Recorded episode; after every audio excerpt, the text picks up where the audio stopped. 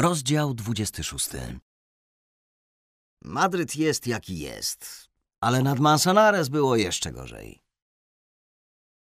Bywało, że przez cały dzień można było pogadać tylko z muchami i jednym starym mulnikiem jadącym powoli do domu do żonki, która poda mu polewkę. Próbowałem coś zrobić z ogrodem, ale ten obibok Felipe prędzej wywróci się cały na nicę, niż weźmie się do porządnej roboty. Kwęka tylko, że tu go łupie, tam go mdli, w kiszce skręca, w nosie wierci. Gdyby angielscy lordowie mieli takich ogrodników, nadal żyliby w dzikiej puszczy. A gdyby mieli jeszcze takich kucharzy, odżywialiby się surowym mięsem i korzonkami. Tyle włożonej pracy, tyle pomysłów, objawień w środku nocy. Długa kaskada, romantyczne ruiny, zwalony posąg, wszystko na nic. Na nic, na nic! Przyjeżdżaliśmy tam coraz rzadziej. Głównie po to, żeby pomuzykować z przyjaciółmi w pokoju muzycznym. Przywoziliśmy z miasta kosze z jedzeniem i graliśmy, bywało, że do białego rana, a potem w powozy i co koń wyskoczy do cywilizacji. Wreszcie powiedziałem Kluste, że mam już dosyć tej rudery i że albo ją sprzedam, albo jeśli chce, przepiszę ją z powrotem na niego. W końcu, gdyby dziadek mi jej nie przekazał ze strachu przed konfiskatą, to trafiłaby się grubaskowi z całą resztą spadku. Jak dajesz, to mogę wziąć, powiedział. Tak, wezmę nawet. I już po południu spakował się, przygarbiony, wsiadł do powozu i kazał się wieść nad Mansanares, w pobliże mostu segowiańskiego. Kto by się spodziewał? Rozdział 27. Myślałem, że nic tu po nim nie zostało. Bazgroły na ścianach skuliśmy przed weselem, stare graty Felipe palił w ogrodzie. A jednak, jak trwałe są przedmioty, jak wiele ich jest. Co za nieopanowany żywioł! W zakamarkach, graciarniach, na stryżku wprost brodziło się w rzeczach starego. Dziwnie było brać do ręki wszystkie te narzędzia, których kiedyś nie wywiózł ze sobą do Francji. Pędzle z obgryzionymi końcówkami i z wyskubanym włosiem, jedne na zawsze stwardniałe od zlepiającej je farby, inne zupełnie wyłysiałe, chustki, szorstkie gałganki, rozmaite listewki, drapaki, którymi żłobił powierzchnię obrazów, poobtłukiwane miseczki do mieszania kolorów, upstrzone różnorakimi plamami, cielisty róż, indygo, brunatna czerwień, dekolty, nieba i surduty sprzed lat. Oraz buteleczki z resztkami czegoś, co kiedyś może i nadawało się do malowania, ale dawno już zjełczało, spleśniało lub zeschło się na grudę. Tylko pigmenty miały w sobie tę samą mineralną czystość co kiedyś. Utarte na drobny pył, promieniowały spod warstwy kurzu niezmąconymi kolorami. Tylko one, nietknięte, farby w stanie całkowitego dziewictwa jeszcze do czegoś się nadawały. Otwierałem kolejne szuflady, grzebałem w zakamarkach, znalazłem cały komplet płyt do disparates, nad którymi pracował przed wyjazdem, nie zrobił z nich ani jednej odbitki. Zawinąłem je z powrotem w cienki filc i odłożyłem. Odsuwałem niedokończone, porzucone obrazy. Niewiele ich było, bo kiedy oddał zapasy płótna na szarpie i bandaże dla Saragossy, korzystał tylko ze starych blejtramów, z których zdrapywał farby i malował od nowa. Przeryłem w moich poszukiwaniach całą pracownię. Bez większych sukcesów. I dopiero wtedy przypomniało mi się pudło, które dostałem na czternaste czy piętnaste urodziny. Tymi farbami namalowałem kiedyś kolosa i kilka drobnych obrazków, a potem je porzuciłem i zagrzebałem w swoim pokoju. Kiedy meblowaliśmy apartamenty dla Mariano i Concepcion, wywieźliśmy sporo gratów na wieś. Zrzuciło się je na kupę w jednym z nieużywanych pokojów w starszej części domu, obok niemodnych, rokokowych szaf po matce, pełnych jej zjedzonych przez mole sukni i szalów i barwnych ubrań maho, które ojciec nosił w młodości, zanim jeszcze ogłuchł. Drzwi były zamknięte, więc wychyliłem się przez okno i krzyknąłem na Felipę, który coś tam przycinał czy kopał w ogrodzie.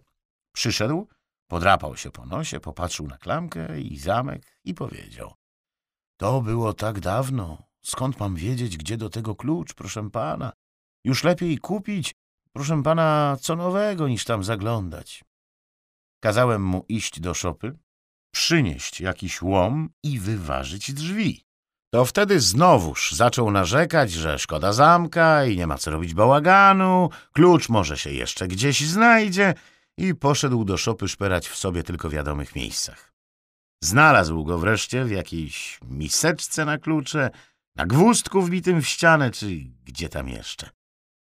Słońce wpadało przez okno i rysowało na ścianie, tej części domu zupełnie surowej, niebielonej nawet, pełnej zadziorów i nierówności, poszarpane kwadraty.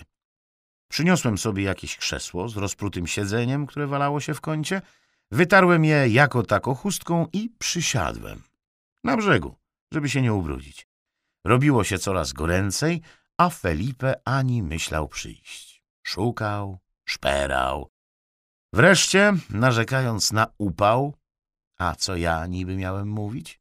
Skazany na siedzenie w tym rozpalonym korytarzu, bo jemu nie chciało się pospieszyć, że już o trzymaniu kluczy w jednym miejscu nie wspomnę. Przywlókł się z szopy, trzymając klucz triumfalnie w dwóch palcach. Włożył go do zamka, poszarpał, poszarpał. Nic z tego. Sięgnął do kieszeni i wyciągnął jeszcze z sześć innych kluczy, o których nie miał zielonego pojęcia, do których drzwi czy mebli w domu pasują. Za czwartym razem mu się udało. Nie bez trudności, bo zamek był od dawna nieotwierany. W środku było czuć myszami i wyprażonym w gorącym powietrzu kurzem. Felipe stał w progu i niechętnie zaglądał do środka.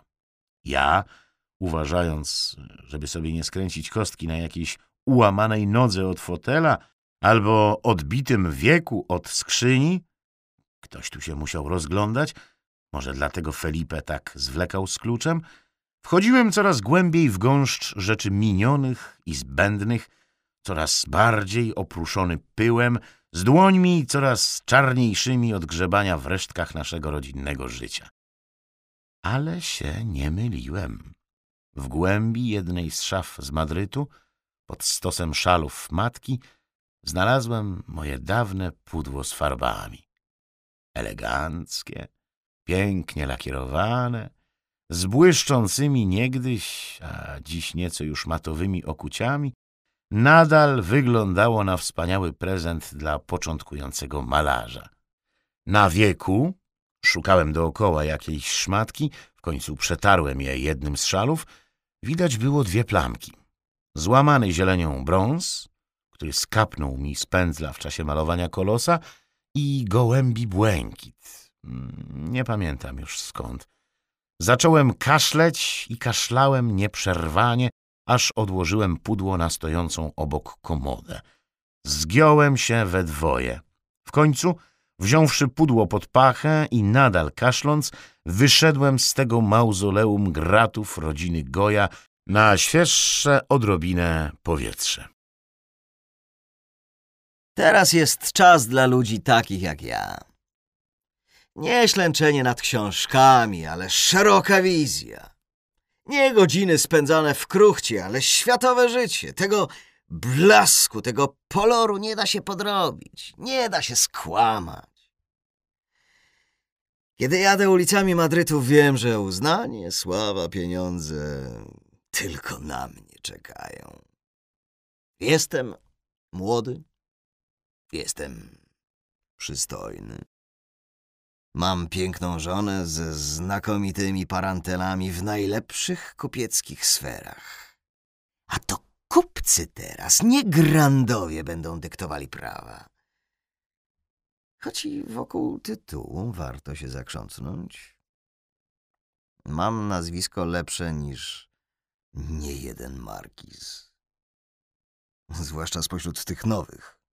Markizów lojalności, markizów wierności, których ojcowie nieraz w polu robili i ziemię z głodu żarli. Najważniejsza rzecz gdzieś się teraz zaczepić, wejść w odpowiednie kręgi, tańczyć z właściwymi damami na właściwych balach, we właściwym końcu sali, pod właściwym żyrandolem. Reszta zrobi się sama. Pędzle były ułożone w najlepszym porządku. Wszystkie farby już się zeschły, ale pigmenty, które znalazłem w pracowni, błyszczały czystymi kolorami jak trzydzieści lat temu. Kazałem Felipe nakryć stół, po czym posłałem go do miasta z listą zakupów do Don Mijaresa, którego ojciec i dziadek dostarczali farb, oleju i płócien staremu Knurowi, a jeszcze wcześniej Menksowi i Tiepolom i poszedłem na piętro coś przekąsić. Usiadłem przy oknie, także widziałem kreskę Manzanares, sąsiednią posiadłość nad samym brzegiem, praczki siedzące na kamieniach jak stado kwok, a nad nimi miasto, jego wieże i kopuły, mury jarzące się w słońcu wczesnego popołudnia, jak kości jakiegoś olbrzyma zamieszkane przez robactwo. Robactwo jeżdżące własnymi powozami. Robactwo sprzedające i kupujące, płynące całymi strugami po ziemi, wnikające chyłkiem do norek, ryjące ciemne korytarze swoich paskudnych przedsięwzięć. Trup zamieszkany przez knujące czerwie, rudera pełna karaluchów. Bliżej ciągnęły się nasze ziemie, te, które borsuk z taką zaciekłością uprawiał. Mała winniczka, szpalery wiśni i jabłoni, grzędy, gdzie kiedyś rosły dorodne pory i ogromne karczochy. Jakże to wszystko podupadło przez lata, kiedy nie było komu troszczyć się ani o zbiory, ani o nawadnianie. Tu i tam sterczały ze spalonej ziemi tyczki, na których coś się kiedyś pieło, coś zaplatało swoje chwytne zielone wąsy. Teraz wisiały tam tylko kłęby zeschniętych łodyg i liści. Szpalery były przetrzebione. To drzewo wyłamał wiatr, tamto ogryzły zające, które nocami dochodziły, zdarzało się pod sam dom. Jeszcze gdzie indziej Felipe, czy któryś z jego poprzedników, tak długo zapominał o podlewaniu, aż drzewo wyschło na wiór, na popiół. Tylko to pole jakoś się trzymały i nawet przy niemal stojącym powietrzu widać było ich lekkie, srebrzyste falowanie. Mariano chciał tam coś zakładać na nowo, najpierw splantować i zrobić park angielski, potem znowu przywrócić ogród i sad do wyglądu z czasów starego, potem jeszcze wybudować tam malowniczą sztuczną ruinkę. Cały czas zmienny, niespokojny. Nie mógł się zdecydować. I tak to wyglądało. Gdzieś na skraju nawieziono trochę ziemi, gdzie indziej dosadzono drzewka w miejsce poprzednich, które zmarniały i trzeba je było wykarczować, ale i te nowe, zapomniane, spotkał dokładnie ten sam los. Koło szopy zwalono stertę kamieni z jakiegoś podupadłego klasztoru, dwie kolumny i parę obrobionych głazów, które powoli wrastały w ziemię, dziko, bez ładu i składu. Wielkie apetyty i mizerna wola. Oto z czego nas uszyto. Teraz myślałem, patrząc na serce karczocha, nawet karczochy musimy kupować. W środku sezonu.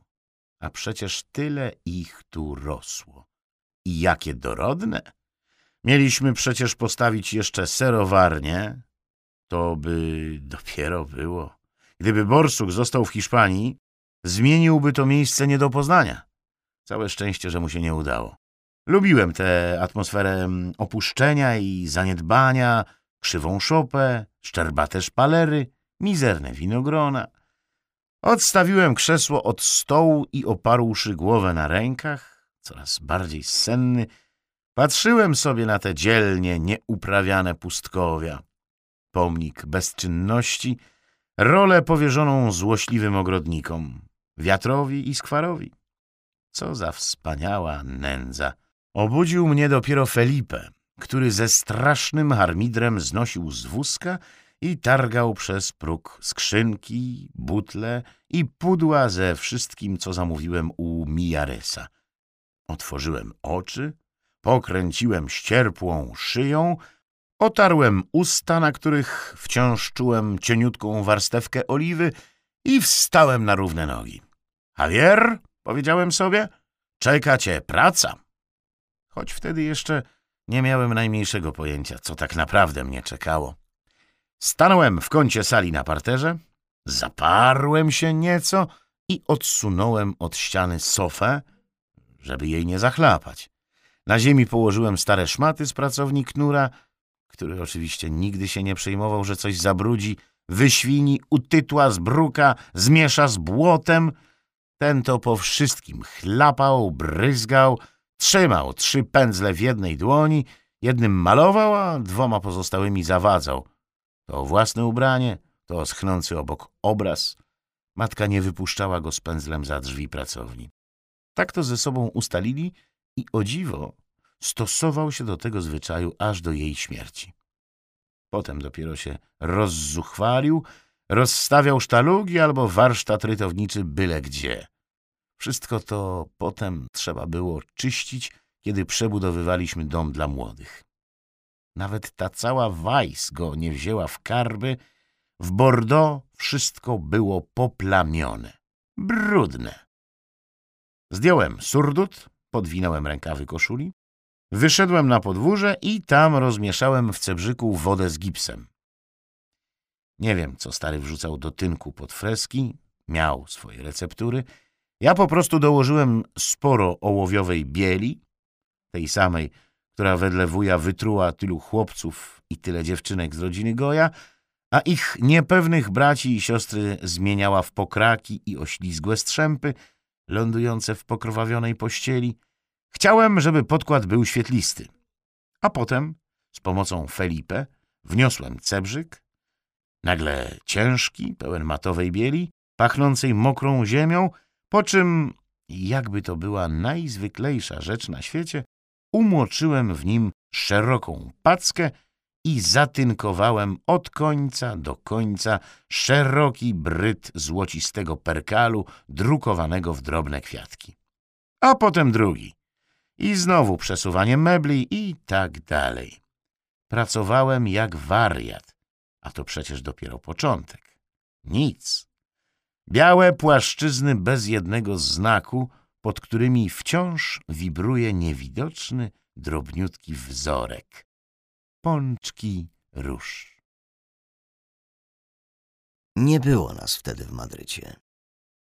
Wybraliśmy się z Concepcion w małą podróż, żeby zaczerpnąć trochę wielkiego świata. A zatem Paryż. Ktoś, kto nie wyściubił nosa za Pireneje, nie ma pojęcia, jak wygląda prawdziwe życie. Tam w środku nocy jest jasno jak za dnia.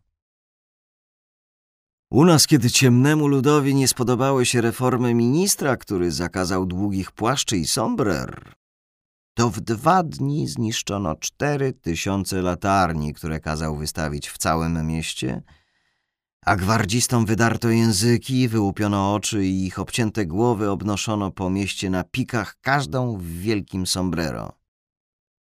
Dziadek był wtedy młody, ale do dzisiaj siedzimy w tych samych ciemnościach. Graliśmy. Graliśmy na potęgę. W karty, w kości, na skrzypcach, na wioli. Pojedynkowałem się o honor Concepcion. Była zachwycona. Dotyka mojej blizny na udzie? Jak świętej relikwii. Nakupiliśmy nut. Haydn, Beethoven, bo Czerini ponoć całkiem już niemodny. Cóż, Paryż dyktuje wszystko, a moda nie stanie w miejscu tylko dlatego, że ktoś jej nie śledzi. Szczególnie piękne jedno trio niemieckie od Propsta, znakomicie wydane. Kształt nut bardzo czytelny.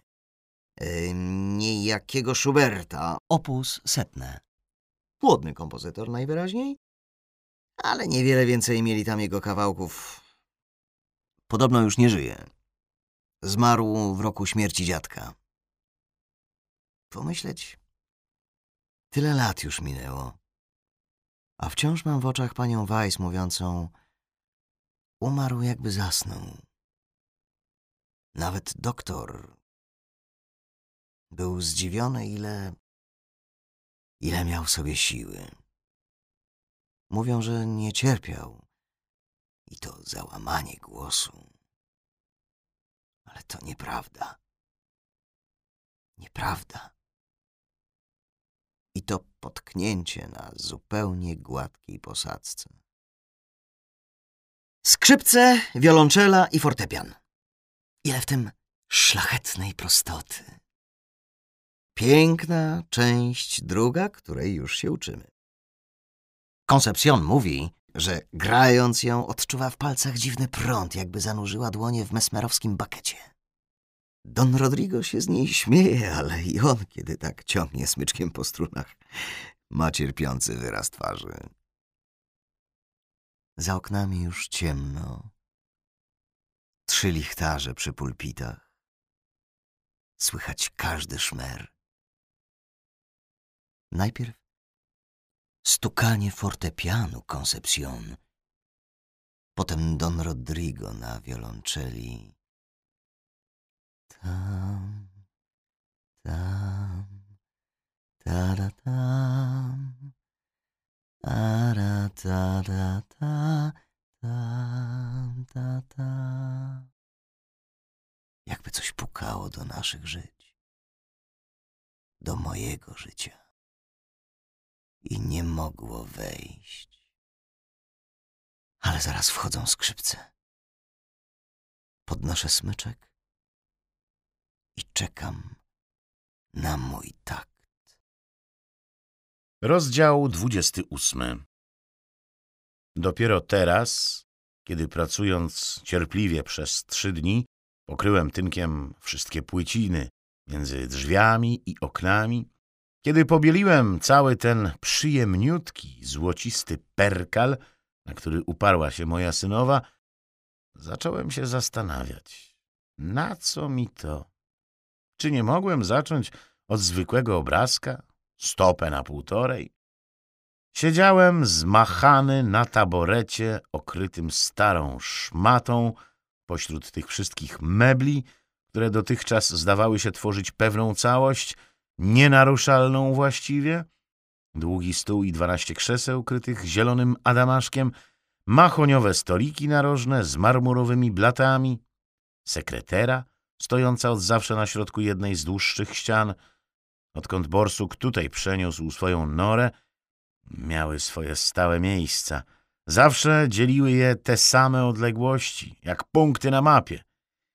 Tymczasem okazało się, że z niewielkim w sumie wysiłkiem można było w jedno popołudnie zburzyć to imperium gratów, zarzucić im na głowy, czyli oparcia, blaty i zwieńczenia, stos starych szmat i przyjrzeć się im zupełnie innym okiem. Oto i stado żebraków, wlokących się do San Antonio de la Florida w dzień odpustu, bladym świtem, słońce już zachodzi i stoi nisko, a jego długie pasma i długie cienie przecinają cały pokój. Łatwo sobie wyobrazić, że akurat świta, tylko z drugiej strony. Aż się trzęsą w oczekiwaniu na jałmużnę. Niski karciak to jeden z tych beznogich weteranów, jeżdżący na niskim wózku, Sekretera to ślepy tłuścioch, prowadzony przez ekran kominkowy chudego dziesięciolatka, którego już przyucza do zawodu. Bezładny tłumek, śpieszący pod kościelne schody, który przystanął, zachwycony ciemno-pomarańczowym światłem, błyskającym z nad domów i teraz się grzeje w promieniach, bo choć to czerwiec, noce jeszcze się zdarzają zimne. Albo rodzina uciekająca z Saragossy przed Francuzami. Sofa to wóz z resztkami dobytku rozgrabionego przez żołdaków. Konia zastrzelono po drodze, więc przy dyszlu idą dwaj krzepcy synowie. To sekretera, są tak blisko, że zlewają się w jedno. Z tyłu kilka krzeseł, młodsze dzieci, chudzinki wlokące zawiniątka i starucha, musi być jeszcze starucha, zgarbiona. O, postawimy na karciaku taborecik i nakryjemy z powrotem szmatą. A za wzgórzem stołu stoją niewidoczni jeszcze żołnierze, którzy ich wszystkich wyrżną w pomarańczowej łunie bijącej od płonącego miasta. To, co wydawało się tak pewne, odświętny porządek salonu, stoi przede mną w rozpaczy i jęczy. Ustaw nas z powrotem pod ścianami, wokół stołu, w kącie, tym, co zawsze, nie innym. Ale nie ma powrotu do dawnych kątów. Javier robi mały przewrót. Mogłem sobie zagruntować płócienko. Albo kawał blachy mosiężnej. Zostały jeszcze miedziane płyty starego. Mógłbym też zamalować jedną z tych płytek, na których wydrapał disparates, ale to się potrzyma jeszcze jakiś czas, zrobi odbitki i sprzeda. Nie będę wyrzucał pieniędzy przez okno jak Rosario. Mogłem, bo czemu nie, zamówić u Don Miaresa płótno w pierwszym gatunku? Ba, nic bym nie musiał przy nim robić. Sami by mi je nabili, przekleili i zagruntowali i jeszcze wypolerowali na gładziusieńko, z pocałowaniem ręki, takie, jakich bym sobie życzył. Od maleńkiego aż do większego, od tych długich, pustych jeszcze fryzów, ciągnących się wzdłuż obu ścian salonu. Ale wolałem chyba zapaskudzić perkalik wybrany przez moją synową. Wolałem to zrobić tutaj, gdzie stary przyjmował swoich gości, gdzie przegrałem w karty tyle wieczorów i tyle miedziaków, bo nie graliśmy wyżej niż na marawedy, i gdzie musiałem patrzeć, jak ta żmija Weiss owija się wokół starego, żeby wycisnąć z niego wszystko, co się da. A teraz będą tu przychodzić.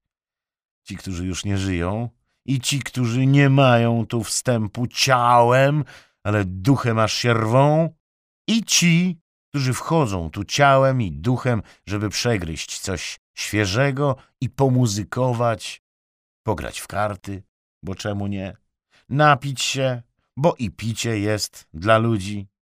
I nie to, że podejdą sobie do jakiegoś obrazka wiszącego w kącie, a choćby i do wielkiego obrazu, na całą ścianę i coś tam mrukną. Nie, siądą wewnątrz obrazu. Dość dłubaniny.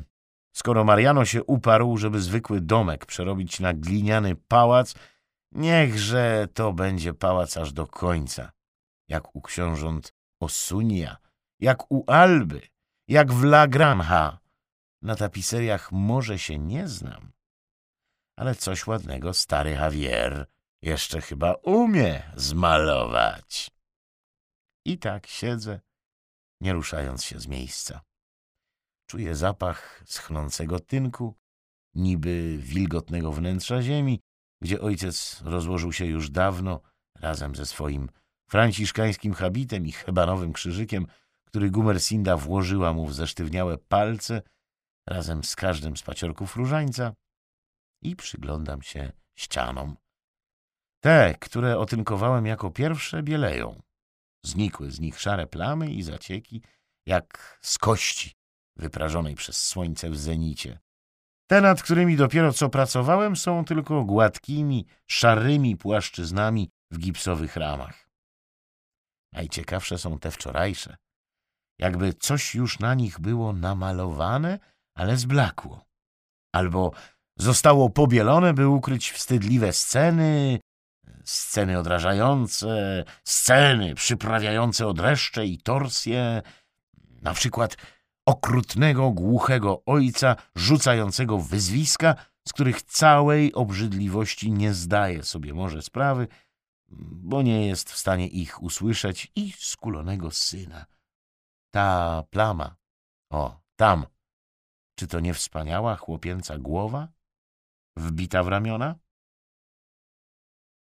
Przyszedł list od matki, że ojciec zabrał się do jakichś remontów w domu po dziadku. Ponoć wymalował salon na parterze. Niech sobie maluje, byle było jasno i przyjemnie. Moim zdaniem powinien się skupić raczej na ogrodzie. Wydłużyć szpaler topoli, uregulować strumyk, żeby nawadniał jak kiedyś cały teren. Może założyć jakiś malowniczy park angielski schodzący łagodnie do rzeki. Można wykupić sąsiednią posiadłość, zrównać ją z ziemią albo przebudować na średniowieczny zameczek. We Francji jest to teraz bardzo modne. Salon był jaki był, wiadomo. Prowincja świata. Tutaj wyśmiano by nas za ten perkalik. Zasłony, obicia, wzory. W Madrycie nawet książę nie sprawi sobie tego, co w Paryżu ma byle bankier. No ale też liczą sobie słono. Ach, urządzić dom w Madrycie w stylu paryskim. I Quinta del Sordo, jak jeden z tych podmiejskich pałacyków. Przebudować nieco, ukryć tę paskudną cegłę, podwyższyć może o pięterko albo o mansardę i może dodać skrzydło dla regularności. Przywieźć stąd meble, zasłony, wszystko. Wszystko, aż po wilki do kominka, po solniczki. To by dopiero było. Ach, pół biedy jak szaleje w salonie. Gorzej, jeśli zabierze się do piętra i nie daj Boże każe Felipowi wynieść stamtąd instrumenty. Albo sam się baryła do tego weźmie. Sam tymi palcami jak serdele capnie skrzypce Garnieriego, wiole Ortegi. Klusce wszystko może przyjść do tej łepetyny. Tego trzeba dopilnować. Dopilnować za wszelką cenę. Siedziałem tak cały wieczór i nic nie wymyśliłem. Więc zająłem się tynkowaniem tapet w wielkim gabinecie na piętrze. Kiedyś były tam piękne, odbijane z wielkich płyt tapety z manufaktury królewskiej. Same polowania i pejzaże. Jedna z wielu ekstrawagancji, na które Mariano sobie pozwolił z okazji ślubu. Sam polował z rzadka i raczej miernie, ale pamiętał dziadka, któremu oko nie służyło, ręka drżała, a mimo to chodził co parę dni popukać sobie, żeby nie wyjść z wprawy. Więc zamiast samemu chodzić w ślady starego, czaić się na zające i pudłować, kupił tapety z myśliwym, który kładł zająca z przeciwległego kąta pokoju. Ale Concepcion uważała, że są ohydne i kupiła jakieś tanie angielskie paskudztwo drukowane wałkiem. Brunatne winogrona na treliarzu, wielkie brudno-zielone liście. Czy można sobie wyobrazić coś brzydszego? Instrumentów Mariana wolałem nie ruszać. Otoczyłem je tylko krzesłami i innymi meblami, tak jak stały. Jak Napoleon uczonych i osły pod piramidami i wszystko naraz nakryłem. Góra sprzętów rodziny Goja, wielka, obła, mech obrósł skrzypce i krzesła, wiatr naniósł piasku i ziemi do skrzyni fortepianu i zasiał tam bujne rośliny. Czas zmienił drewno w próchno, a metal w rdzę. Już widzę, jak za sto lat nie będzie tu po nas ani śladu, kubka kamieni. Suszona na słońcu cegła rozsypie się w drobny pył, może tylko resztki klasztoru, które Mariano kazał tu zwieść dla budowania romantycznej ruiny, będą w nieco lepszym stanie i jakiś badacz będzie zachodził w głowę, cóż za piękne opactwo stało kiedyś na tej górce próchna. Tak czy owak, mam teraz piętnaście wolnych pól. Sześć na dole, cztery mniejsze, dwa większe, dziewięć na górze, cztery większe, cztery mniejsze i maleńka supraporta od strony klatki schodowej. Wszystkie puste. Wszystkie od szarych po białe, od wilgotnych po suche. I nadal żadnego pomysłu. Nic paskudnego, nic obmierzłego. Żaden z tych obrazów, które leżą czarnymi warstwami w mojej głowie, żadnej krwi, bezzębnych szczęk, demonów, żołnierzy, żadnej z tych rzeczy, którymi stary kocur mnie przez tyle lat zatruwał, które wsączał mi przez oczy do mózgu. Żadnej garroty, żadnych francuskich żołnierzy poruszających się szybko, kurczowo, między białymi udami. Twarzy nie widać, kryje je zadarta spódnica. Żadnych byczych rogów przechodzących na wylot przez miękki ciała, przez delikatne warstwy tkanek. Nic z tych rzeczy. Coś przyjemnego. Pejzaż, góry, rzeka srebrząca się w zakolu, spięta przęsłami kamiennego mostu, drzewa poruszane wiatrem, dużo soczystej zieleni. Trzeba będzie posłać Felipe do sklepu po większą porcję zielonej glinki. Czasem może jakaś postać? Mały pasterz, zagubiony w rozległym pejzażu, chłop tańczący na wiejskiej zabawie, y, podróżny na mule, może ksiądz z brewiarzem, może drobny kupiec ściskający z przestrachem sakwę. Y, nie, żadnego przestrachu. Kupiec, po prostu, jadący na zwykłym mule. Ot tak. Ksiądz, brewiarz, trzy przęsła mostu i srebrne zakole rzeki. Krucha zaczął dziwaczeć. Starość. Tuż po naszym powrocie z Paryża Concepcion wysłała mnie do Quinta del Sordo, żebym sprawdził, co z instrumentami. Zresztą bałem się o nie podobnie jak ona. Zajeżdżam. Od progu bałagan potworny. W salonie i pokoju muzycznym wszystko poprzestawiane, zrzucone na kupę. Buty zaplątują się w gałgany, którymi wyłożono całą podłogę wzdłuż ścian. W korytarzach i na schodach pod nogami pałętają się jakieś cebrzyki, worki, patyki do mieszania farb rozrzucane przez Felipę, gdzie popadnie. Poleciałem przerażony na piętro. Na szczęście ani klucha, ani ten tuman nie ośmielili się macać i przenosić instrumentów. Obstawili je tylko meblami jak palisadą i nakryli szmatami. Zawołałem Felipę do pomocy i uważnie, ostrożnie, tak wszystko z powrotem poodstawialiśmy, że udało się nie uszkodzić ani wiol, ani skrzypiec. A wtedy z największą ostrożnością powyciągałem je spod fortepianu, otarłem z skórzu, poukładałem w futerałach i osobiście, bojąc się, że Felipe zrobi im krzywdę, poprzenosiłem je patrząc uważnie pod nogi, żeby nie wpaść w jakiś cebrzyk czy słój, do sąsiedniego pokoju, który zamknąłem na klucz, a klucz przymocowałem do łańcuszka mojego zegarka.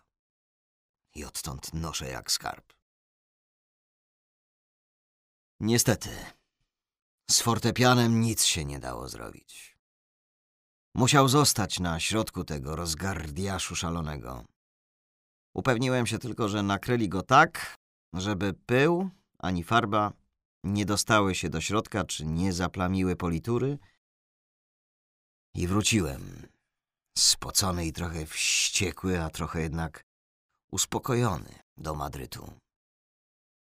A tam jeszcze wysłuchałem swojego od Concepcion, która zaczęła się dopytywać, co dokładnie ojciec zamalowuje. Kiedy dowiedziała się, że jej ulubiony złoty perkalik, który wybrała jeszcze przed ślubem, dostała ataku histerii i kazała mi jeszcze tego samego wieczora wrócić do Quinta del Sordo i, jak to powiedziała, wyjaśnić mojemu przytępemu tatuśkowi, że gryzdać po ścianach to sobie może u siebie, a nie bądź co bądź w domu, który to ja dostałem od dziadka. Zwijałem się i skręcałem, żeby ją przekonać, że jest już za późno na kolejną wieczorną jazdę pod miasto. Z trudem dała się przekonać.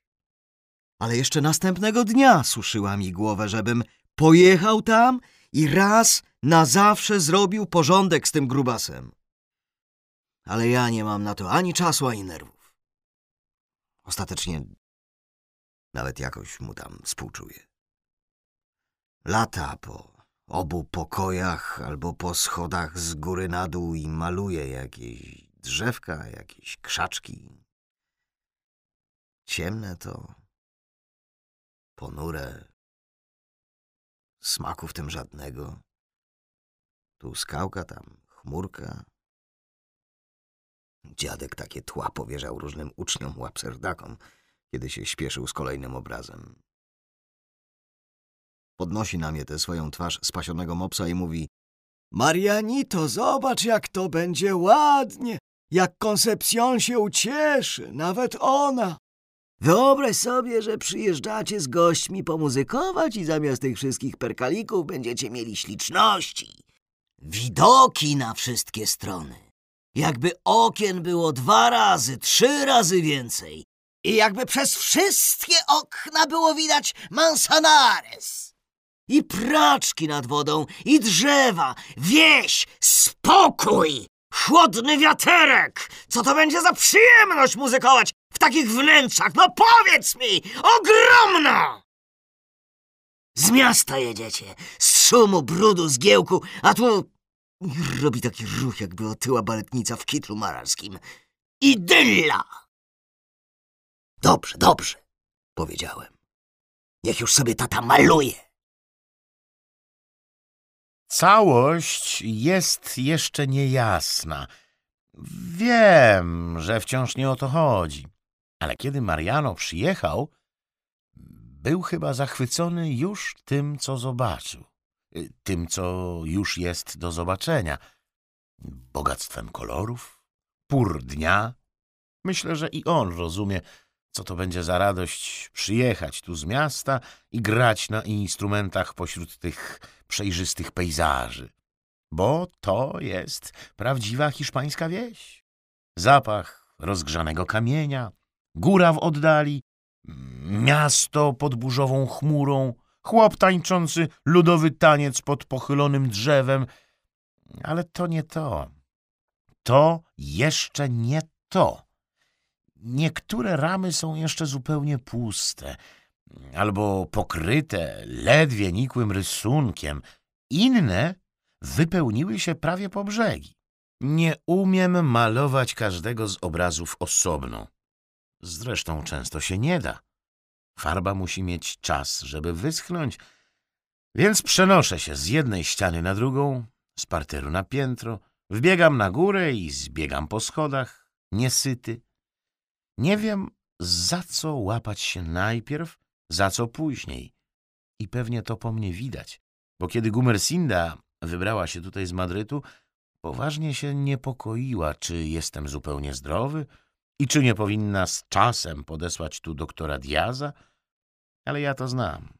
I ona to zna. Kiedyś, przed laty, widziała, jak w takim samym zapamiętaniu malowałem kolosa. Nieporównanie przecież mniejszego. A teraz tyle ścian, tyle scen, tyle tematów. Kiedy zgłodnieję, a prawie tego nie czuję, dopiero nagłe burczenie w brzuchu przypomina mi, że nic nie jadłem od paru, a bywa, że i od parunastu godzin. Siadam czasem przy oknie na piętrze i patrzę na Manzanares. Na praczki, powozy, na chłopa wiozącego dwukółką pomarańcze, które potem sprzeda pomarańczarką, na zmieniające się kolory wody, która w południe bywa szara lub zielonkawa, a wieczorem wygląda jak żyła złota w pociemniałej rudzie pól i domów, a potem lecę na dół do jakiegoś zaczętego obrazu, albo nawet nie, po prostu podchodzę do najbliższej ściany i zaczynam malować to, co widziałem. Pióro puszę drzew, niestałe na wietrze, człowieka z workiem idącego drogą, ale wiem, że całość jest jeszcze niejasna, że wciąż nie o to chodzi. Rozdział 29.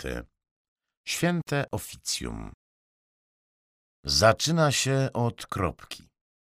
Od zielonkawej, czarniawej kropli farby na końcu pędzla. Dotknęła ściany i rozprowadzana dookoła rośnie i rośnie. Miała być tylko kolejnym liściem targanym przez pierwszy październikowy wiatr albo cieniem rzucanym przez parasol pinii wzrastającej korzeniami w strome zbocze góry, ale rozszerza się i zmienia w czarny oczodół. Rozlewa się na pół spasionej twarzy, błądzi, wypuszcza z siebie ciemne drżdżownice, cień szerokich warg i nosa zupełnie tu przecież niepasujących. Szkaradnych, często oblizywanych wilgotnym, ruchliwym jęzorem. Gdzie mi tu między drzewa malowniczo porastające stoki, gdzie się pcha w ten wąwóz między zamglonymi, błękitniejącymi wzgórzami ta morda? I wszystko, co z nią w komplecie, wokół pyska jak nadpsuta dynia, wokół butwiejących oranżów i lepkiej czerni brudno-szare fałdy chusty, ciemne suknie i kontur drugiej postaci. I już to, co było tylko jedną zbuntowaną kroplą, rozrasta się w drugą postać, w krępego mnicha w kapturze, pokazującego spasiony brzuch jak monstrualną ciążę. Nie wiadomo, co tam ma, może zapragnął urodzić dziecko, jak Neron, któremu włożono do żołądka żabę i ta żaba rosła i rosła, aż cesarscy lekarze zrobili cesarskie cięcie i wydobyli ją na światło. Czytałem o tym jeszcze jako chłopiec w żywotach świętych z biblioteki w szkole pijarów. Ten obok. Widzę, jak moja ręka miesza na palecie zielonkawą żółć, która zaraz zmienia się w złoty łańcuch na czarnym stroju i jak za chwilę nieco wyżej kilka mocnych pociągnięć tworzy kwadratową kryzę, a cienki pędzel rysuje spiczaste końcówki nastroszonych wąsów i cienkiej brudki. Ten obok to właśnie lekarz. Chirurg od hodowania żab w brzuchach mnichów i cesarzy, którzy chcą urodzić dziecko. Za nimi zły duch, szepczący mu do ucha coś o grubawym, starzejącym się facecie, który stoi przed ścianą w samym kitlu i nie ma pojęcia, czemu wprowadził do idyllicznego krajobrazu całe to podejrzane towarzystwo. Tych troje, baba w chuście, mnich i lekarz, patrzy na mnie uważnie.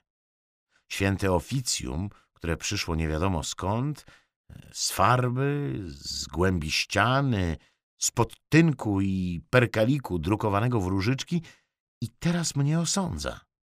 I krzywi się. Oj, krzywi i usta marszczy w grymasie, i brwi ściąga, i klepie się po brzuchach, i ściska w ręku zwój z wyrokiem. A za nimi następni, niezliczeni, widzę, jak nadciągają kolejne szeregi, jak ciągną powoli drogą.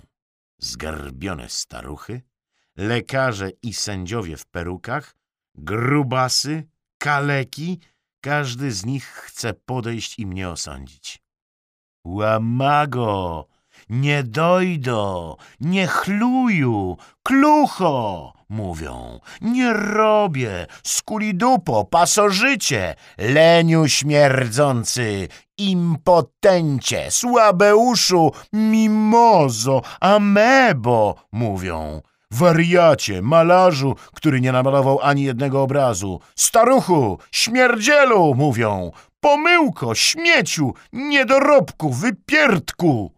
Słowa wylewają się z ich dużych, obrzmiałych warg, jak czarna rzeka i zalewają cały pejzaż. Obraz, kolejne obrazy, mnie, wspinają się po schodach na pierwsze piętro, opływając kolumnę z masywną głową mojego ojca, bijąc o nią miłośnie.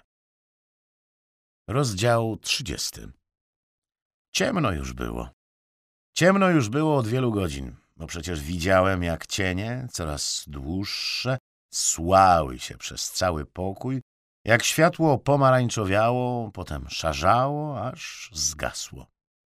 i widziałem siebie, jak potykając się o jakiś cebrzyk, idę po kandelabr, jak ustawiam go przy ścianie na owiniętym w szmaty stoliku, jak zapalam świecę, ale nie czułem wcale, że to ja. Czułem, że to kto inny. Ktoś, kto przyszedł do pustego domu pod moją nieobecność, zakradł się, wyłamał zamek, wszedł bezszelestnie po schodach i maluje po moich obrazach. I psuje je. Gryzmoli po nich, chlapie, farbą, marze, dobywa z kleistych warstw zakutane w chusty babiny, brzuch mnicha, suknie i płaszcze, plugawe pyski. Widziałem, jak trudzi się nad namalowaniem procesyjnej chorągwi i jak zrezygnowany klnąc zmienia ją w rudą skałę, która zleciała z niewidocznego, majaczącego gdzieś szczytu góry w niepamiętnych czasach, jak szybkimi pociągnięciami pędzla mnoży tłum, głowa za głową, jak ciemne łuski na grzbiecie drapieżnej ryby. Nie znałem go. Nie znałem tego siebie, zapomniałem go, spał przez cały ten czas. To on, przed tyloma laty, siedząc w fotelu nad tomikiem wierszy oprawionym w zielony marmurek, zobaczył w jednym błysku potężnego kolosa, wyrastającego z mgieł ponad walczącymi armiami. I to on go malował w zapamiętaniu, a potem zniknął. Zszedł po schodach na Calle de los Reyes, zamknął za sobą drzwi i pojawił się dopiero dzisiaj. W moim kitlu, w moich portkach, z moimi przerzedzonymi włosami na mojej głowie, otworzył drzwi na dole i, jakby znał drogę, wszedł na piętro po schodach, podszedł do ściany, wziął ze stolika paletę, rozmieszał zieleń z czernią i położył w pejzażu jedną kropkę, od której wszystko się zaczęło, z której wszystko wyrosło. Patrzyłem na to oniemiały, a potem podszedłem do niego i zlaliśmy się w jedno. Rozdział 31. Porwanie. Ja? Mnie? Nie wyglądam nawet podobnie do siebie, ale czuję, że to mnie porywasz na łódce z wiatru, na skrzydle na powietrznym i czuję, jak mój kitel zamienia się w targany pod muchami płaszcz. Szczepieni ze sobą, trzymasz mnie za łokieć z taką siłą, aż chwilami myślę, że urwiesz mi rękę. Ślizgamy się ponad rozległym polem bitwy. Tak, teraz przypominam sobie to wszystko. Powietrze, głód, ogień i wojnę. Nic mi nie umknęło, nic mnie nie ominęło, bo jeśli nawet nie widziałem tego na własne oczy, to widziałem oczami zamkniętymi gdzieś głębiej, drugą parą oczu, które ma każdy z nas, nawet jeśli stara się je zakryć albo wykłuć. Nogi. Nogi, o które stuknęły drzwi domu, kiedy wychodziłem o świcie. Nie pamiętam już nawet po co. Stuk, jakby drewno uderzyło o drewno, bo były cienkie jak patyki, jak szczudła, jak laski. Wiele się wtedy widziało takich nóg i takich rąk. Dłoni jak wiązki chrustu, twarzy jak pestek, obciągniętych ciasno skórą i ciało na końcu nóg wychudłe, zamotane w łachmany, z pochyloną głową i otwartymi jeszcze oczami. Stanąłem zaskoczony i próbowałem spojrzeć, jak on spoglądał, na to, na co on spoglądał i widziałem kawałek chleba zakleszczony w palcach. Kawałek chleba dany przez kogoś litościwego. Może nawet przez naszą kucharkę. Zamknięty w dłoni, która nie mogła podnieść go do ust. Ale teraz do zaciśniętej ręki podpełza chude dziecko. Jak pies. Jak pies z przetrąconym kręgosłupem i sięga po chleb. Łapczywie. Wyrywa go, jakby nagle na moment zyskało siły, pożera i zastyga. Będzie trawić. nie umie pójść dalej. Nie może pójść dalej. O, widziałem to wszystko. Widziałem płonące miasta i kobietę z nogami przywiązanymi do dwóch palików, jak rozpłataną maciorę, na której kładło się pięciu, dziesięciu, piętnastu, aż ostatni rozciął ją pałaszem od piersi do podbrzusza.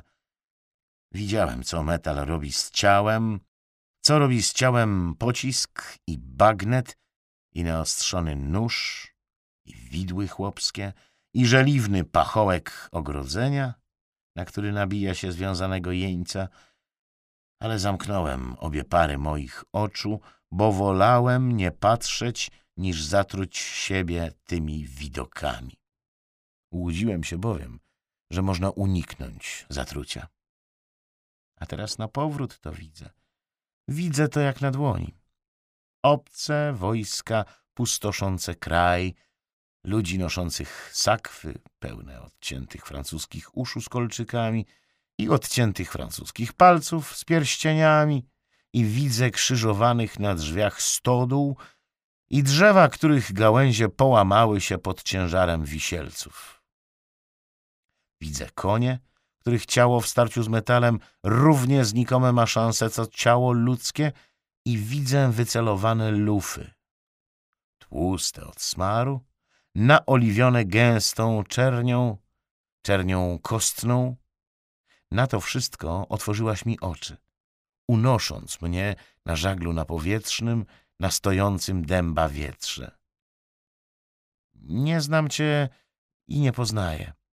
Twarz masz zasłoniętą grubym czerwonym płaszczem, w który okutałaś się od kolan po nos. Tu, na wysokościach, żadne drzewo, żaden mur nie osłania nas od lodowatego wiatru, który dmie nad tą nieprzyjazną krainą, unosząc liście, strzępki ubrań, dym i wietrznych podróżników. Widzę twoje włosy i oczy i czoło, ale nie masz wypisanego na czole, kim jesteś. Nie masz wypisanego na czole swojego imienia. A możesz być demonem i boginią. Możesz być alegorią, która wcieliła się w żywe, ciepłe ciało, zawinięte w szkarłatne sukno, w każdym razie nikim zwyczajnym, bo skąd potrafiłabyś latać?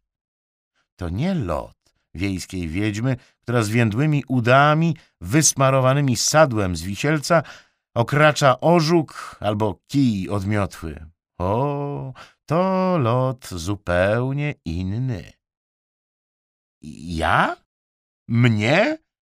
Mnie akurat zabrać na ten bezpieczny płaskowyż, na tę obłędną górę z miastem, który obroni się przed każdą armią, z katedrą, basztami, ze spichrzami zasobnymi w zboże, suszone mięso i owoce, ponad śmigającymi kulami właśnie mnie unieść i postawić tam, żebym u końca życia zrobił wreszcie coś pożytecznego.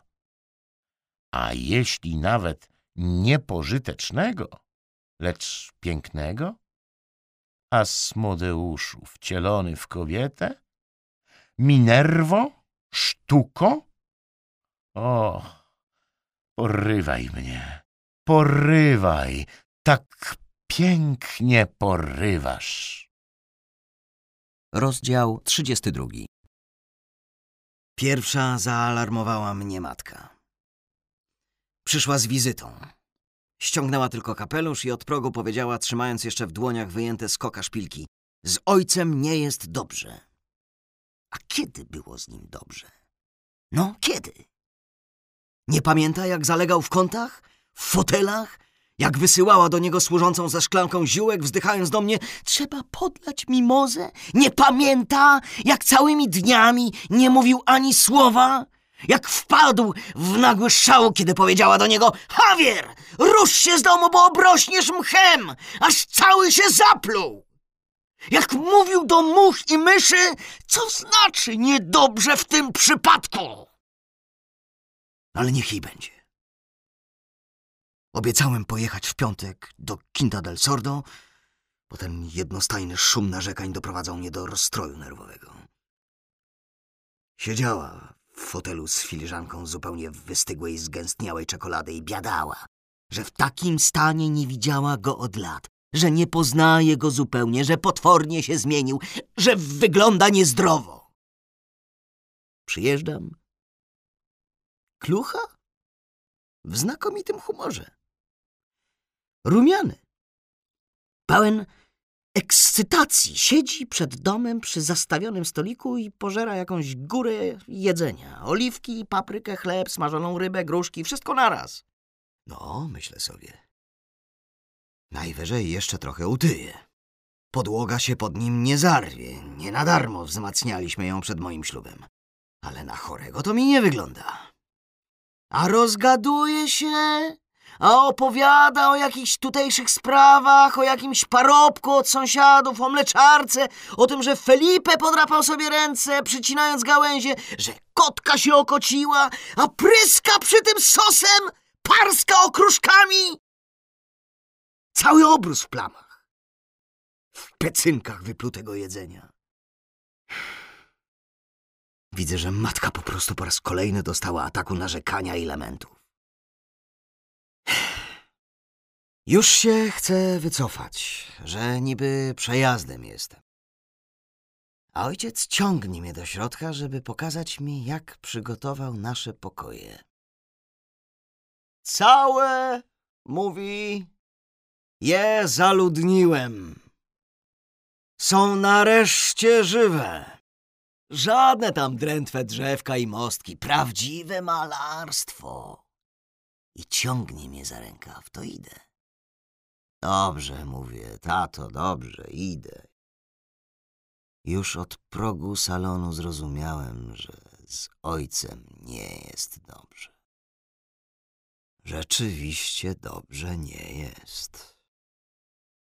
Tam, gdzie poprzednim razem były jakieś nieudolne pejzażyki, chłop na mule, rzeczka, te sprawy, tłoczą się jakieś gnomy, odrażające postaci, szatany, wiedźmy, staruchy, od których zbiera się na wymioty.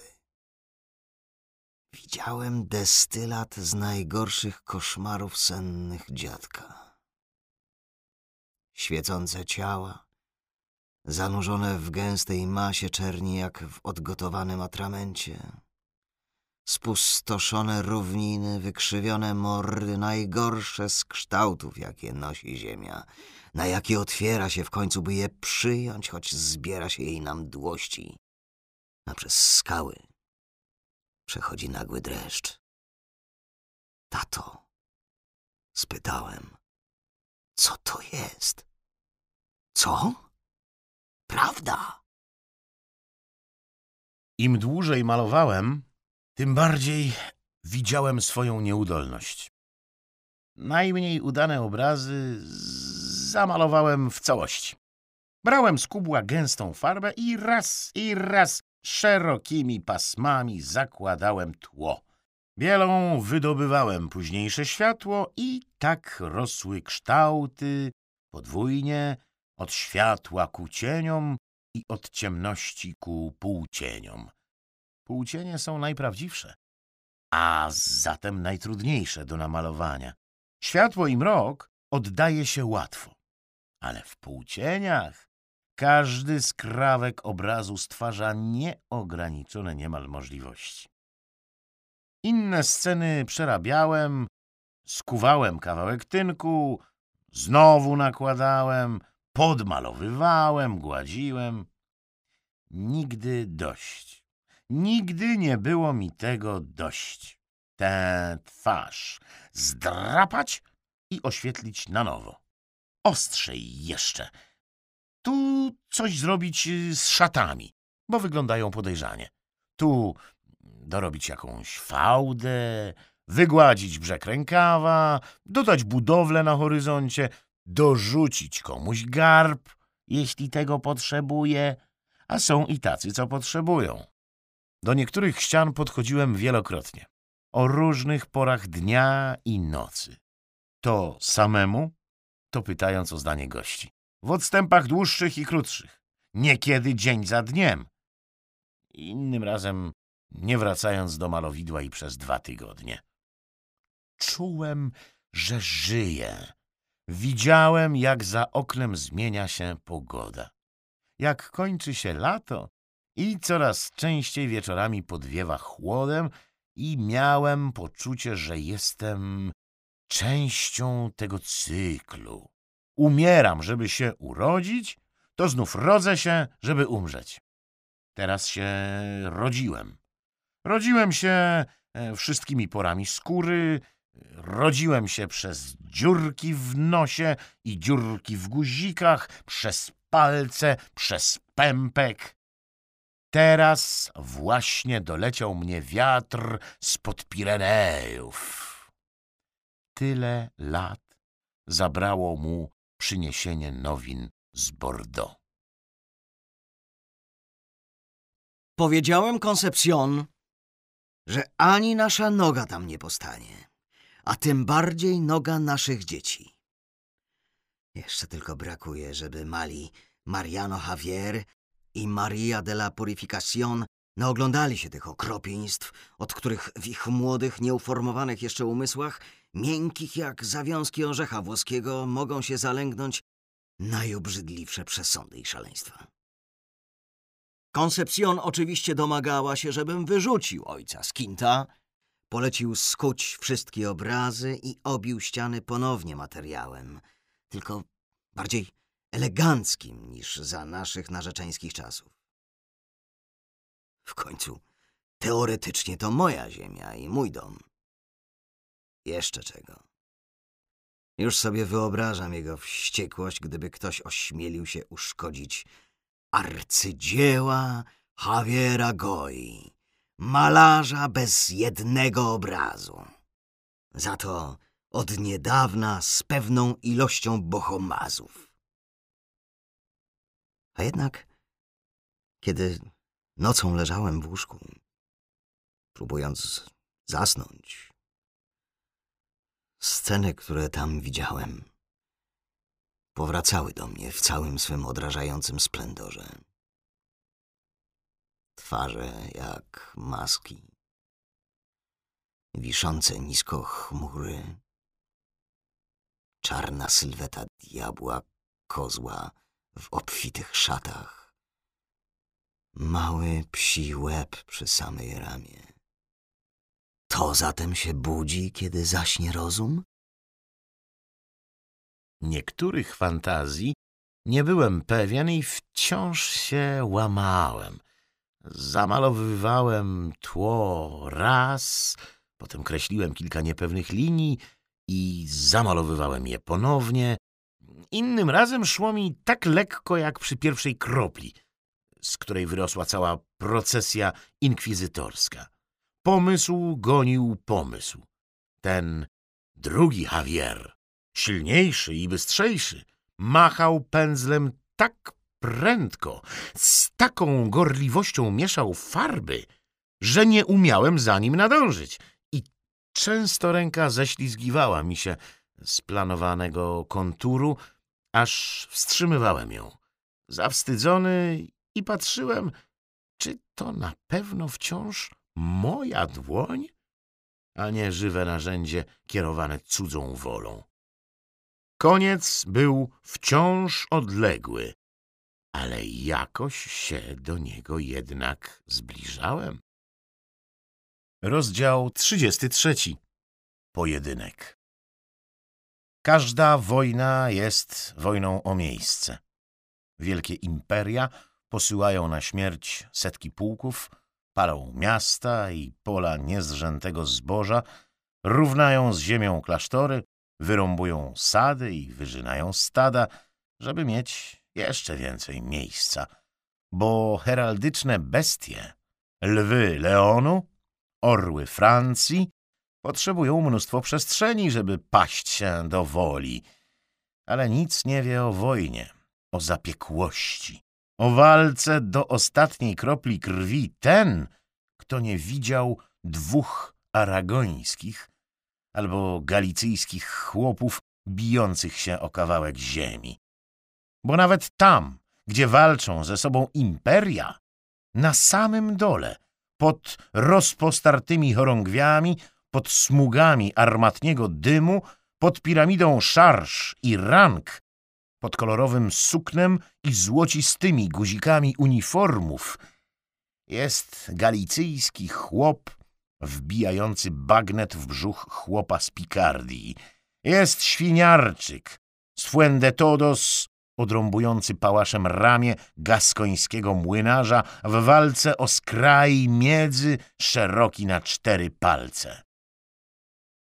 Ulewa już opadła na ziemię, po lewej widać spienioną, niespokojną rzekę.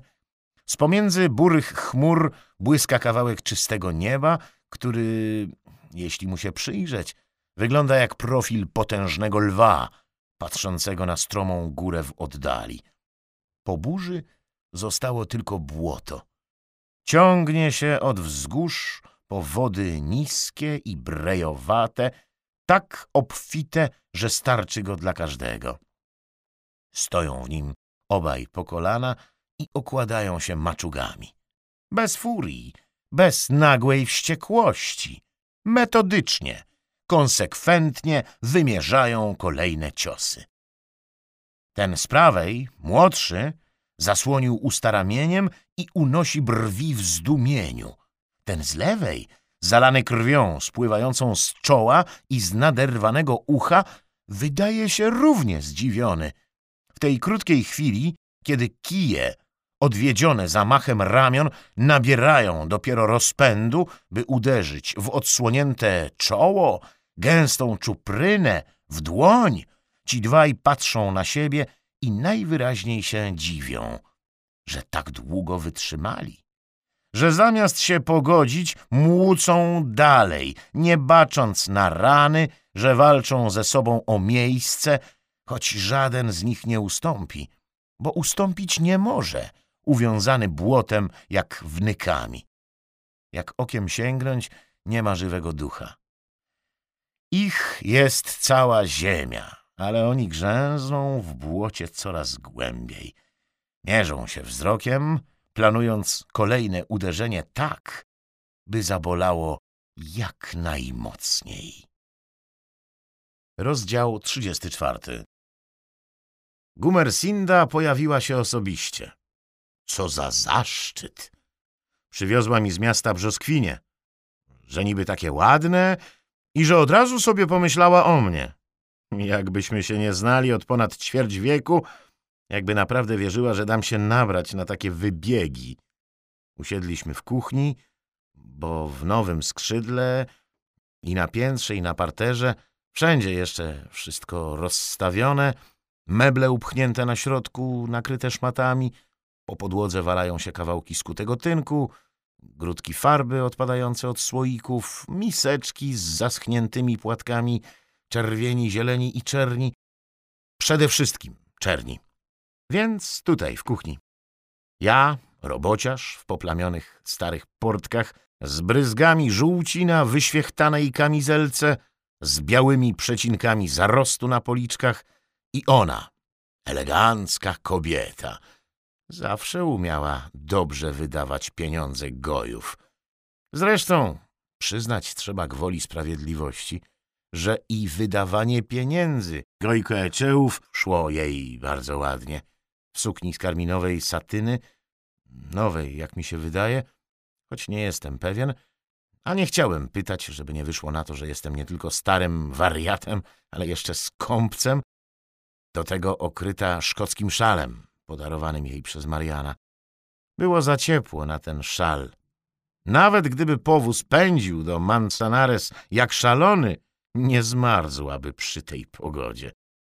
Kiedy weszła, widziałem drobne kropelki potu nad górną wargą, drżące na ciemnych włoskach, które jej tam zaczęły rosnąć. I na czole, tak, tuż pod granicą włosów. Nie zmarzła z pewnością, ale chciała pochwalić się szalem. Patrzyła, jak rozkrawam kolejne brzoskwinie i to nie nożykiem do owoców, jakby sobie tego życzyła, ale zwykłym kozikiem, którym czasem zdrapuje farby z palety, a ja przyglądałem się jej dłoniom, jak układa szal, na jedną stronę, na drugą, wstaje, opuszcza go nisko, tak że wisi w zagłębieniach łokci. Myślałem, jak gorąco robi się jej pod gorsetem. Coraz szerszym z roku na rok, to znów podnosi, okrywając ramiona. I tam robi się gorąco, opuszcza szal, podnosi, a ja kroję sobie czwartą brzoskwinię, jak gdyby nigdy nic, bo przecież i tak wiem, że mam zwrócić uwagę na szal, ba, wiem, że przyjechała jeszcze z czymś, tylko nie wie, jak zacząć. Ale siedziała tam w domu, w Madrycie, jak na szpilkach, nosiło ją, wstawała, siadała, znowu wstawała, aż wymyśliła te brzoskwinie. I po co, pytam się, skoro tutaj dalej to samo? Wstaje, siada, wstaje, siada. Szkoda na to męczenia koni i zużywania osi w powozie. Już mam zjeść ostatnią cząstkę i powiedzieć, no wykrztuś to wreszcie z siebie kobieto, ale kiedy przełykam, rzucając pestkę na talerzyk, słyszę Leokadia wróciła do Madrytu z Rosario i z tym synem. Mam teraz odczuwać wyrzuty sumienia? Chyba nie z tym przyszła. Przyszła pewnie ze swoimi wyrzutami sumienia, które mnie w ogóle nie obchodzą. Podobno w strasznej biedzie tam żyły. Rosario utrzymywała siebie i matkę z jakichś drobnych prac, uczyła rysunku, malowała miniatury na zamówienie, wzory na tapetach. No proszę, co za zgodność, co za zbieg okoliczności. Ona malowała wzory na tapetach i ja maluję na tapetach. Mówię o tym, Gumersindy to nie bawi. Wcale, a wcale. Piękny szal, mówię. Ona, że od Mariana, że pamiętał nawet teraz, mimo śmierci Marianita. Ja, że może i mamy tylko jednego syna, ale za to wyjątkowego. Niech ma jakieś wytchnienie ta udręczona dusza, zamknięta w ciele z jego fałdkami, wąsikiem, kropelkami potu.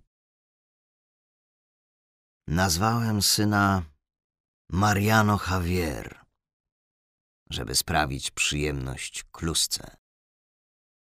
Jak idiota. Imię to nie przelewki.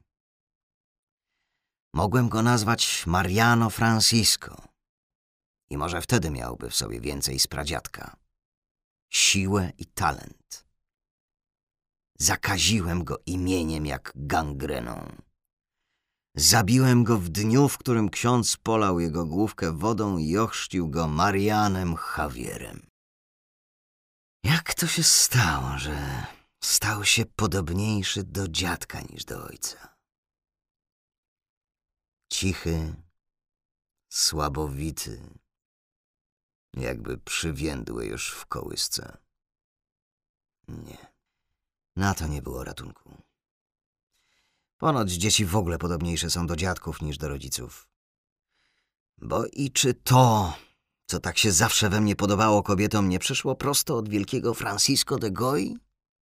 Ten szyk, ta wewnętrzna siła, blask starodawnego szlachectwa zdwojone przez blask geniuszu. To by mały dziedziczył po pradziadku. A po mnie honory i bogactwo. Jedno i drugie na wyciągnięcie ręki. Coraz bliższe.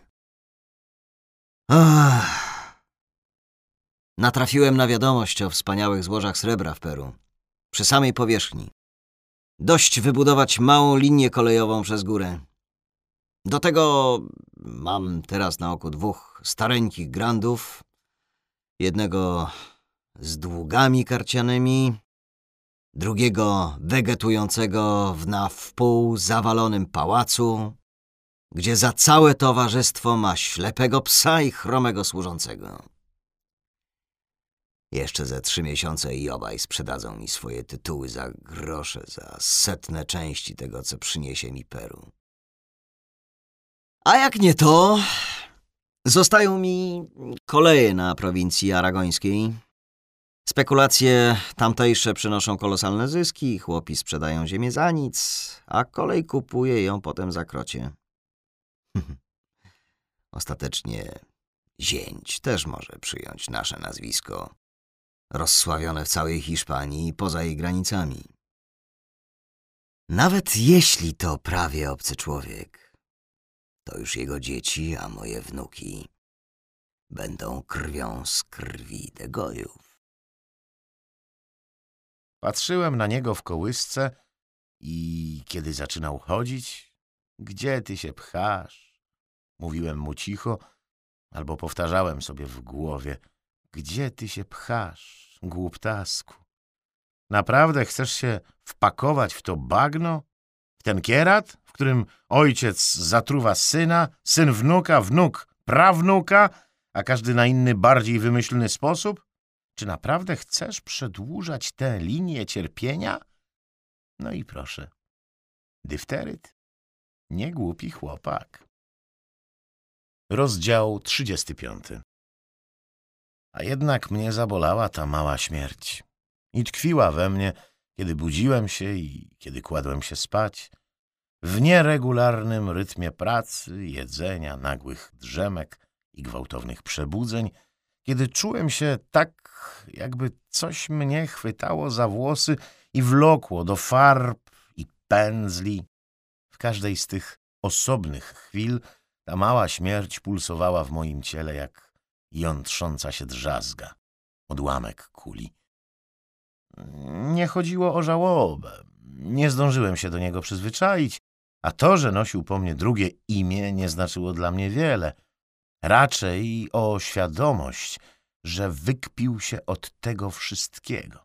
Wywinął się. Plusnął w śmierć jak biały kamyk w czarną stojącą wodę. Zazdrościłem mu tego po prostu. Że ja nie wpadłem na to samo, kiedy byłem taki jak on. Mały jak larwa, różowy, śliniący się, ruszający po omacku palcami, wodzący wzrokiem za byle czym. Ileż prostsze byłoby moje życie. Kilka dni, tygodni, może miesięcy poświęconych na pracę kiszek. Nie znałbym nawet mojej rodziny, byłbym głuchy na słowa moich bliskich, a oni byliby głusi na moje gaworzenie. Żadnych tam żon, ojców, własnych dzieci, żadnych romansów i żadnych obrazów, żadnego posiadania, kupowania i sprzedawania. Ot, bycie nietrwałą kiszką, która potrawi, potrawi i zdechnie. A ze mną zniknąłby i Mariano, i Marianito, i tylu jeszcze ludzi, których moje nieopatrzne pozostanie przy życiu skazało na przyjście na świat. Malowałem i zazdrościłem mu malując. Myślałem, jakby to było, gdybym był taki jak on. Zamiast stać przy ścianie i kłaść na nią farbę szerokim pędzlem, zajmowałbym się leżeniem bez ruchu w trumience. Pędraki kłębiłyby się w moim maślanym mięsie, wije przechodziłyby przez oczodoły, stonogi biegałyby pomiędzy drobnymi kostkami. Nikt nie dbałby o to, do kogo jestem podobny. Nie przenosiłbym podobieństwa rodziców i dziadków na dzieci i wnuki. Byłbym bowiem podobny tylko do innych rozkładających się ciał, do wszystkich moich braci i sióstr, Antonia, Eusebia, Vincente, Franciska, Hermenegildy, Marii de Pilar, którzy się objedli ołowiową bielą jak trującymi cukierkami. Nie, żebym malował codziennie. Nie muszę. Nie z tego żyję. Mam wolne dni. Zaczynają się tak jak te pracowite, wstaniem z łóżka i kończą tak samo jak one, położeniem się do łóżka. Żadnego zalegania w barłogu ze wzrokiem wbitym w ścianę. Napatrzyłem się już na ściany. I wtedy, dawniej, w kawałek spękanego bielonego tynku nad łożem małżeńskim, szczęśliwych państwa młodych, Javiera i Gumersindy, i teraz, kiedy oglądam z bliska to, co za chwilę ginie pod farbą. Fragmenty gładkie i szorstkie, dzioby, pory, w które wnika, które zakleja połyskliwa, mokra zieleń. Co zatem, jeśli nie leżenie w betach i gapienie się w ścianę? Mógłbym, jak staruch, plantować ziemię, doglądać karczochów, chodzić na ptaki, na zające. Mariano byłby zachwycony. Gdybym się zajął sadem, ogrodem, pokrzykiwał na ogrodników, robotników, kazał kopać rowy, nawadniać, budować jakąś fontannę, sadzić szpalery. Ale ja sobie tylko chodzę. W chodzeniu jest dużo niezobowiązującej radości. Nawet kiedy jest tak ciepło jak ostatnio i człowiek się jednak trochę zasapie, spoci się trochę. Może i nie rozumiem tych zachcianek starego i młodego, tego czynienia sobie ziemi podległą, przerabiania, sadzenia, hodowania, ale rozumiem radość z obchodzenia swojego własnego kawałka ziemi. Mój kawałek. Mam na to papier. Obcemu mogę powiedzieć, zejdź z mojej ziemi. Depczesz ją, a ja tego nie chcę. Mogę sobie po niej chodzić z kijem w ręku i kijkiem wymachiwać i patrzeć na praczki nad Manzanares, na pola, na miasto w oddali, jarzące się w słońcu jak rozpalony kawał wapienia. W takie dni nikt nie przychodzi. W ogóle nikt nie przychodzi. Nawet w pracowite dni. A jeśli przyjdzie, to Felipe i tak staje w progu, mówi, że pana nie ma, albo że pan jest zajęty i po sprawie. Mogę malować dalej. Chyba, że to Mariano albo Gumersinda. Im trzeba ustąpić. Oderwać się od ściany, zejść z drabiny, odłożyć pędzel, otrzepać ręce, pilnować, żeby nie dotknęli świeżego. Najlepiej nie wpuszczać do nowego skrzydła ani na parter, ani na górę. Ale w wolne dni nikogo nie trzeba odprawiać z kwitkiem. Nikogusieńko. Jakby wszyscy sobie tego dnia robili wolne od Javiera Goi, jakby on robił sobie wolne od świata, a świat od niego. Mogę wtedy chodzić po górkach i polach, oglądać jaszczurki, schnące trawy, kamienie. Co drugi kamień ma twarz. Oczywiście wszyscy wstydzą się to przyznać.